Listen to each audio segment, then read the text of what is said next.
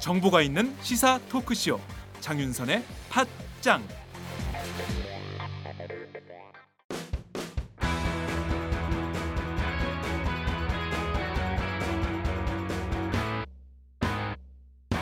색깔 있는 인터뷰 색깔 있는 인터뷰 시작하겠습니다. 제19대 대통령 선거가 이제 29일 앞으로 바짝 아, 다가왔습니다.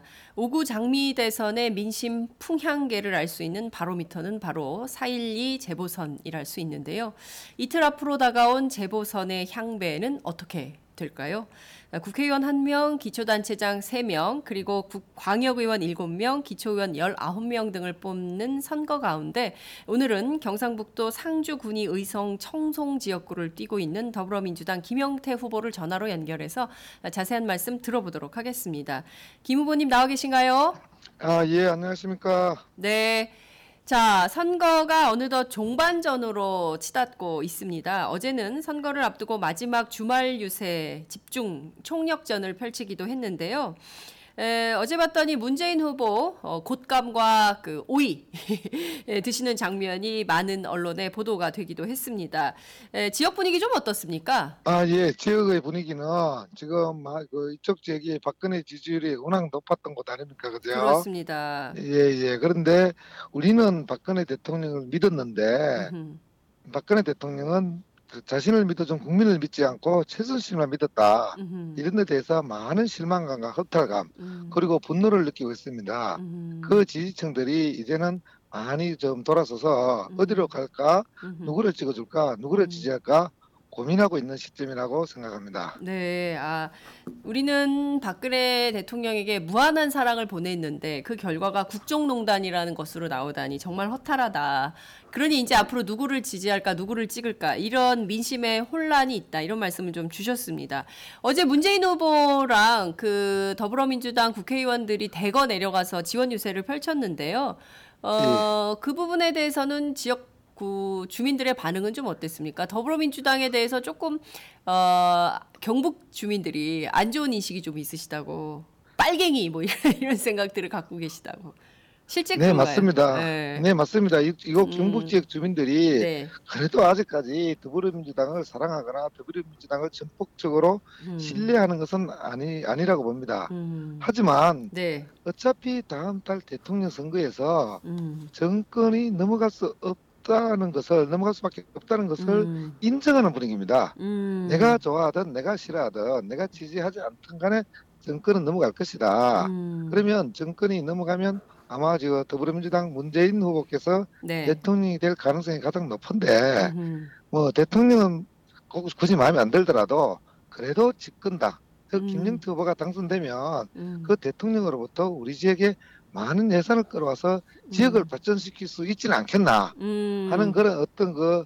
집권 집권당 아. 프리미엄이죠. 그 집권당에 예, 대한 예. 기대를 가지고 저 김영태 후보를 지지해 주는 사람들이 조금씩 조금씩 늘어나고 있다는 것을 음. 피부로 느낄 수 있습니다. 네, 선거가 이제 임박해 있기 때문에 이 집권당 프리미엄을 얼마나 아, 얻을 수 있을지 이것도 중요한 관전 포인트 가운데 하나인데 문재인 후보가 어제 김 후보님 그 지원 유세에 참석을 해서 고인물은 썩기 마련이다. 자유한국당의 회초리를 들어야 한다. 뭐 이런 주장을 했습니다. 그 주장에 공감하는 분위기입니까?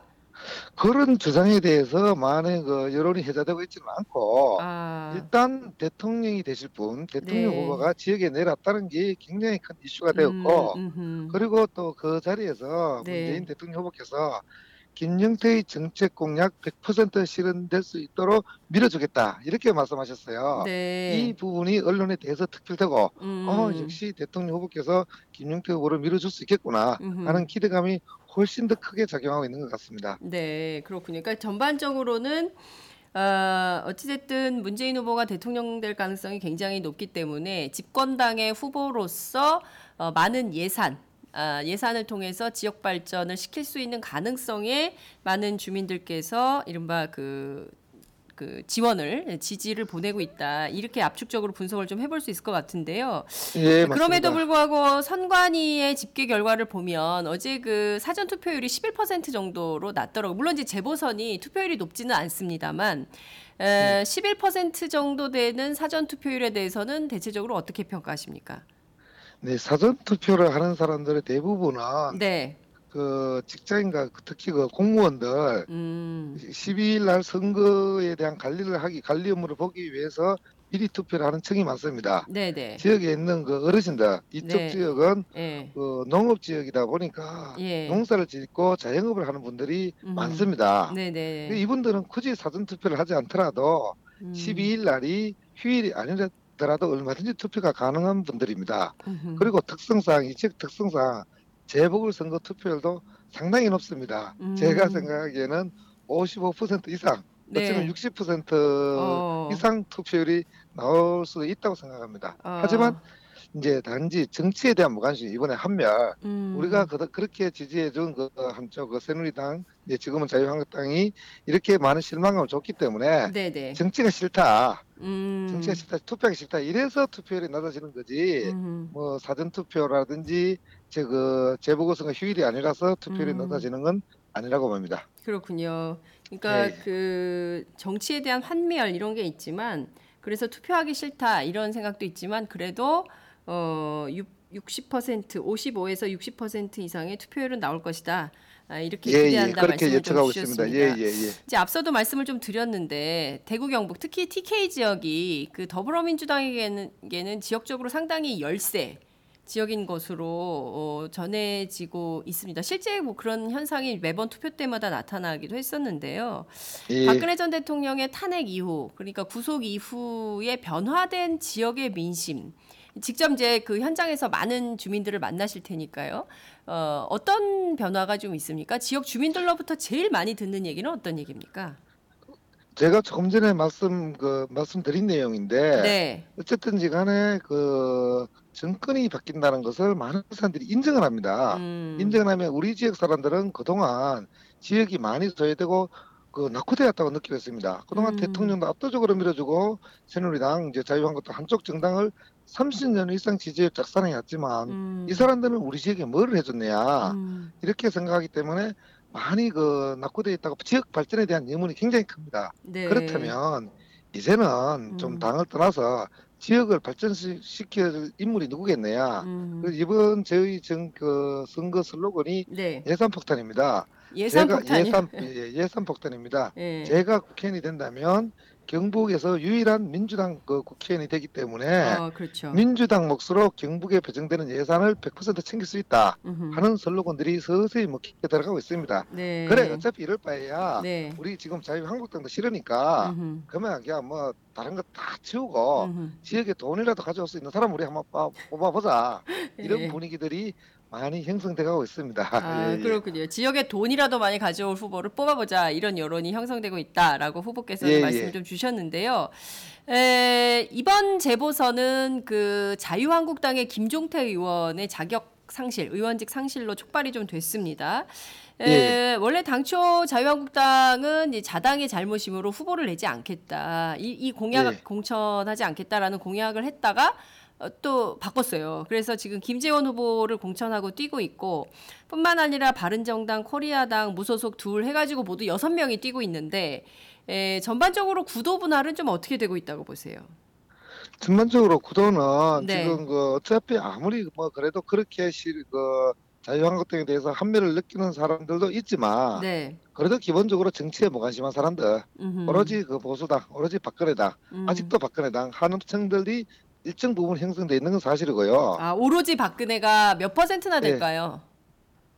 아, 이게 뭐 고정표는 한 20% 정도는 된다고 봅니다. 아 경북 지역에 그 지금 예. 그 상주 군이 청송 지역에 예, 예. 예, 그렇고 예. 그다음에 또 그 저희 야권도 어, 야권도 고정표가 어느 정도는 되면 15%에서 20% 정도는 된다고 어, 보여집니다. 네. 그리고 자유한국당에 대해서 실망을 느낀 사람들, 네. 그래도 그래도 또 그래도 민주당은 아니다 생각하는 음. 사람들 음. 이분들이 또 무소속에 대해서 어느 정도 지지층이 있는 것도 사실이고요. 아, 그 예, 바른정당은 아마 큰 그 호응을 얻지 못하고 있는 것 같고 예. 그래서 지금 김재현 그 자유한국당 후보와 저 더불어민주당의 저 김영태 후보와 무소속 음. 성년환 후보 세 명이 네. 각축을 벌이고 있는데 음, 지금 제가 약간 위로 치고 나가는 그런 음. 시, 그 시점이 그 다가오고 있는 것 같습니다. 네, 그렇군요. 그러니까 지금 말씀 주신 대로 자유한국당에 실망은 했지만 그래도 민주당은 아니다.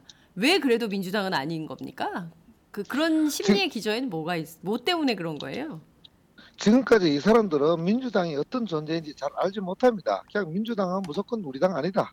그리고 아, 뭐 전라도 당이다, 빨갱이 당이다. 그냥 이런 인식들이 아, 깊게 박혀 있기 때문에 논리적으로 설득이 예. 불가능합니다. 이분들에게는 아이고, 예. 예, 예. 야, 민주당 빨갱 아직도 빨갱이당 그런 표현을 그, 씁니까? 그분, 예, 그분들은 빨갱이가 뭔지도 모릅니다. 무조건 빨갱이 당, 이거 당, 빨갱이다 하면 무조건 나쁘다 그냥 이렇게 그냥 그, 그 생각을 하고 있기 때문에 음, 뭐 아니다 어떻다 이거 설명이 불가능합니다. 그참 힘드시겠어요. 그 척박한 정치 환경에서 이게 합리적인 토론이 가능해야 상식적인 그 정책 경쟁도 가능할 텐데 무조건 우리 당 아니다. 빨갱이 당이다. 전라도 당이다. 이런 분들이 어 묻지마 박근혜, 오로지 박근혜 그 층이 20%나 된다면 이런 상황에서도 말이죠. 그 장벽을 뚫는다는 게 보통 어 어려운 일이 아니지 않을까 이런 생각이 좀 들기도 하는데요. 예, 에, 말씀 주신 대로 무조건 박근혜, 오로지 박근혜, 묻지마 박근혜. 그러니까 친박의 텃밭이라고도 불릴 수 불립니다. 경북 지역은 여기에서 그러면 김영태 후보는 예산 폭탄 이외에 돈이라도 끌고 오겠다. 이거 이외에 어떤 전략적 포지셔닝으로 무엇으로 돌파할 전략을 좀 세우고 계십니까?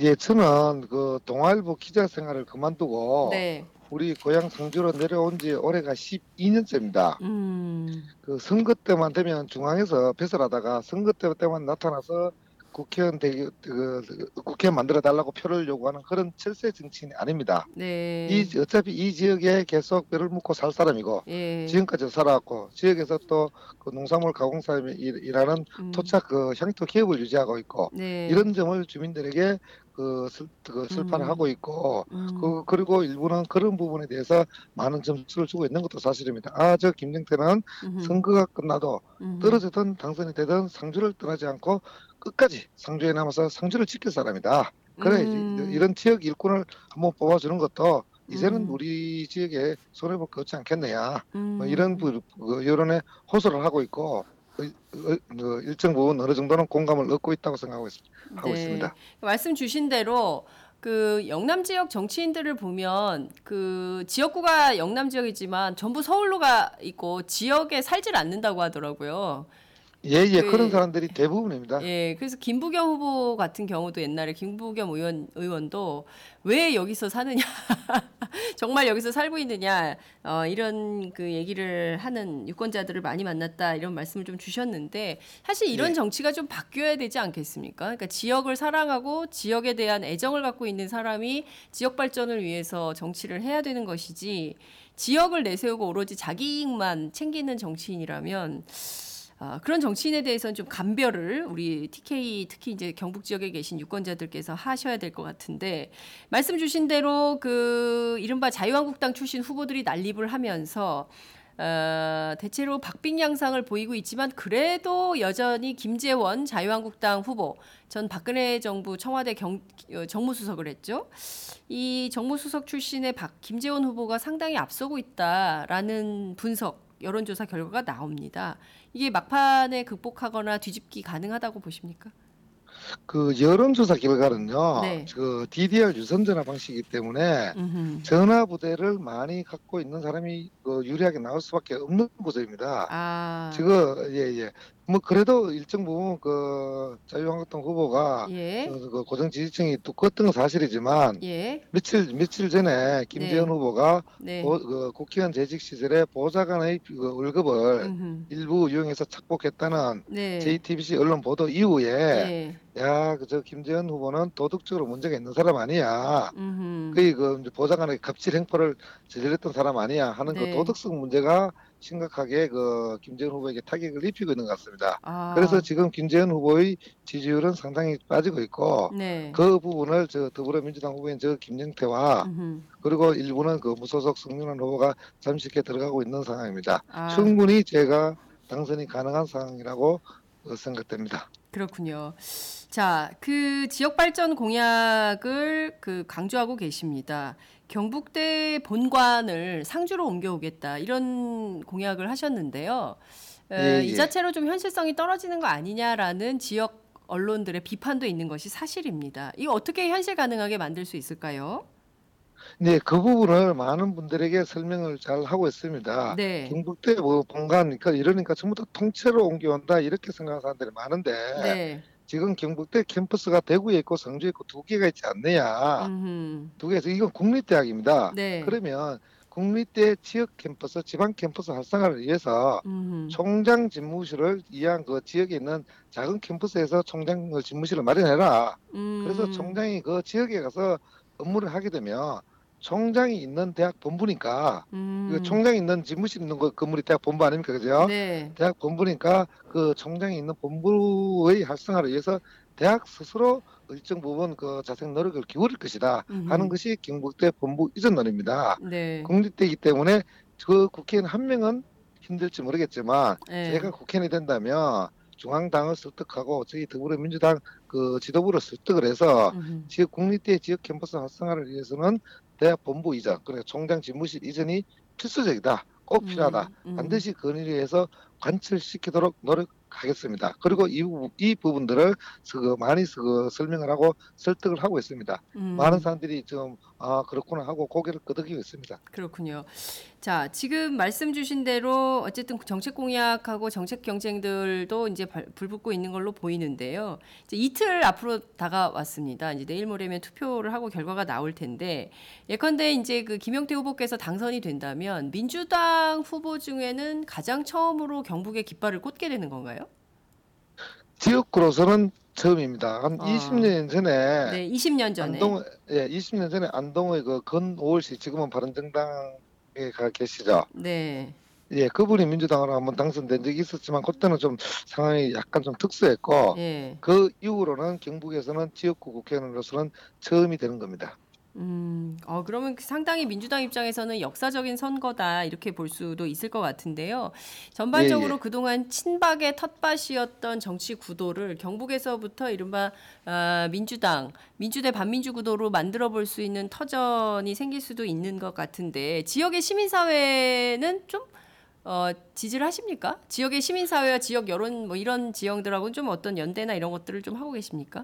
이제 지역의 시민사회 중에서 특히 진보적 시민사회 단체 네, 예 저는 이거 출마를 하기 2012년 19대 총선에 출마를 하기 전에 네, 사실상 제야 시민단체 활동을 주로 했습니다. 음, 그분들하고는 깊은 그, 그 교류를 하고 있고 많은 네. 유대관계를 가지고 있습니다. 네. 어제 그저께 저희 그 제야 시민단체 아홉 개 단체가 김영태 후보 지지 선언을 했습니다. 네. 제가 뭐 요, 요- 요청했는 것도 아니었는데 음, 스스로 이러이러한 상황에서 지역의 그 정치 문화를 바꾸기 위해서는 그래도 김영태 후보가 당선돼야 한다. 네. 스스로 느끼고 결의를 해서 아홉 개 시민단체가 모여서 저 김영태 후보 지지 선을 해 주셨습니다. 매우 음. 감사하게 생각하고 있습니다. 네, 그렇군요. 아, 지역의 시민사회도 어, 민주당 후보 돕기에 발벗고 나섰다. 이렇게 봐도 과언이 아니겠네요. 그죠? 예, 그러니까 이른바 그렇죠. 그 워낙 많지 않으니까 지역의 이른바 진보 진영이 전체 뭉쳐서 하는데 뭐 정의당이나 다른 후보는 없습니까?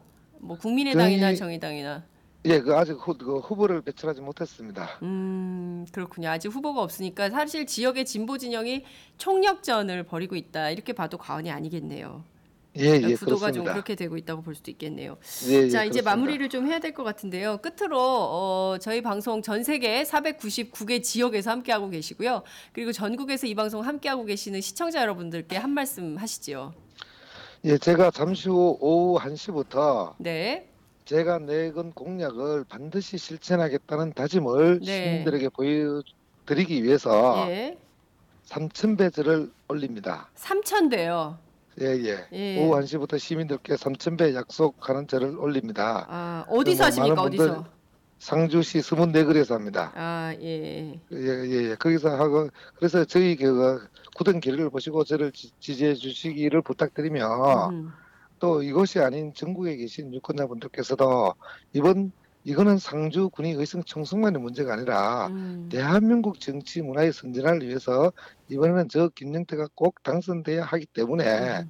지금이라도 단 한 사람이라도 이곳에 연고자가 있는 유권자를 찾아내셔서 전화를 하시든지 음. 아니면 방문을 하시든지 하셔서 음. 대한민국의 정치를 위해서 이번에 꼭 일본 김영태를 한 번만이라도 도와주자 이렇게 좀 간곡히 요청해 주기 해주시기를 간곡히 요청드립니다. 네, 알겠습니다. 어찌됐든 4월 12일 막판까지 최선을 다하시고요. 어, 결과가 나오면 저희가 또 인터뷰 모시도록 하겠습니다. 오늘 말씀 여기까지 듣지요. 고맙습니다. 네, 감사합니다. 네, 지금까지 경상북도 상주군이 청송 의성 지역에 출마한 김영태 후보와 함께했습니다. 안녕하세요. 팟짱 애청자 여러분. 오마이뉴스 대표 오연호입니다. 박근혜 정권의 실정에 국민이 분노하고 있습니다. 오마이뉴스의 인터넷 방송 오마이TV는 더 나은 대한민국을 만들기 위한 국민 여러분의 목소리를 생생히 생중계 해오고 있습니다. 권력과 자본에 굴하지 않는 오마이뉴스. 국민의 편에 선 진보 정편 오마이TV는 여러분의 힘으로 가능합니다.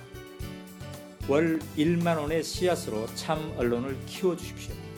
오마이뉴스 후원 독자 모임인 10만인 클럽의 회원이 되어 주십시오. 전화 010-3270-3828로 주시거나 오마이뉴스 홈페이지에서 직접 가입할 수 있습니다. 감사합니다. 오마이뉴스는 늘 여러분과 함께 하겠습니다.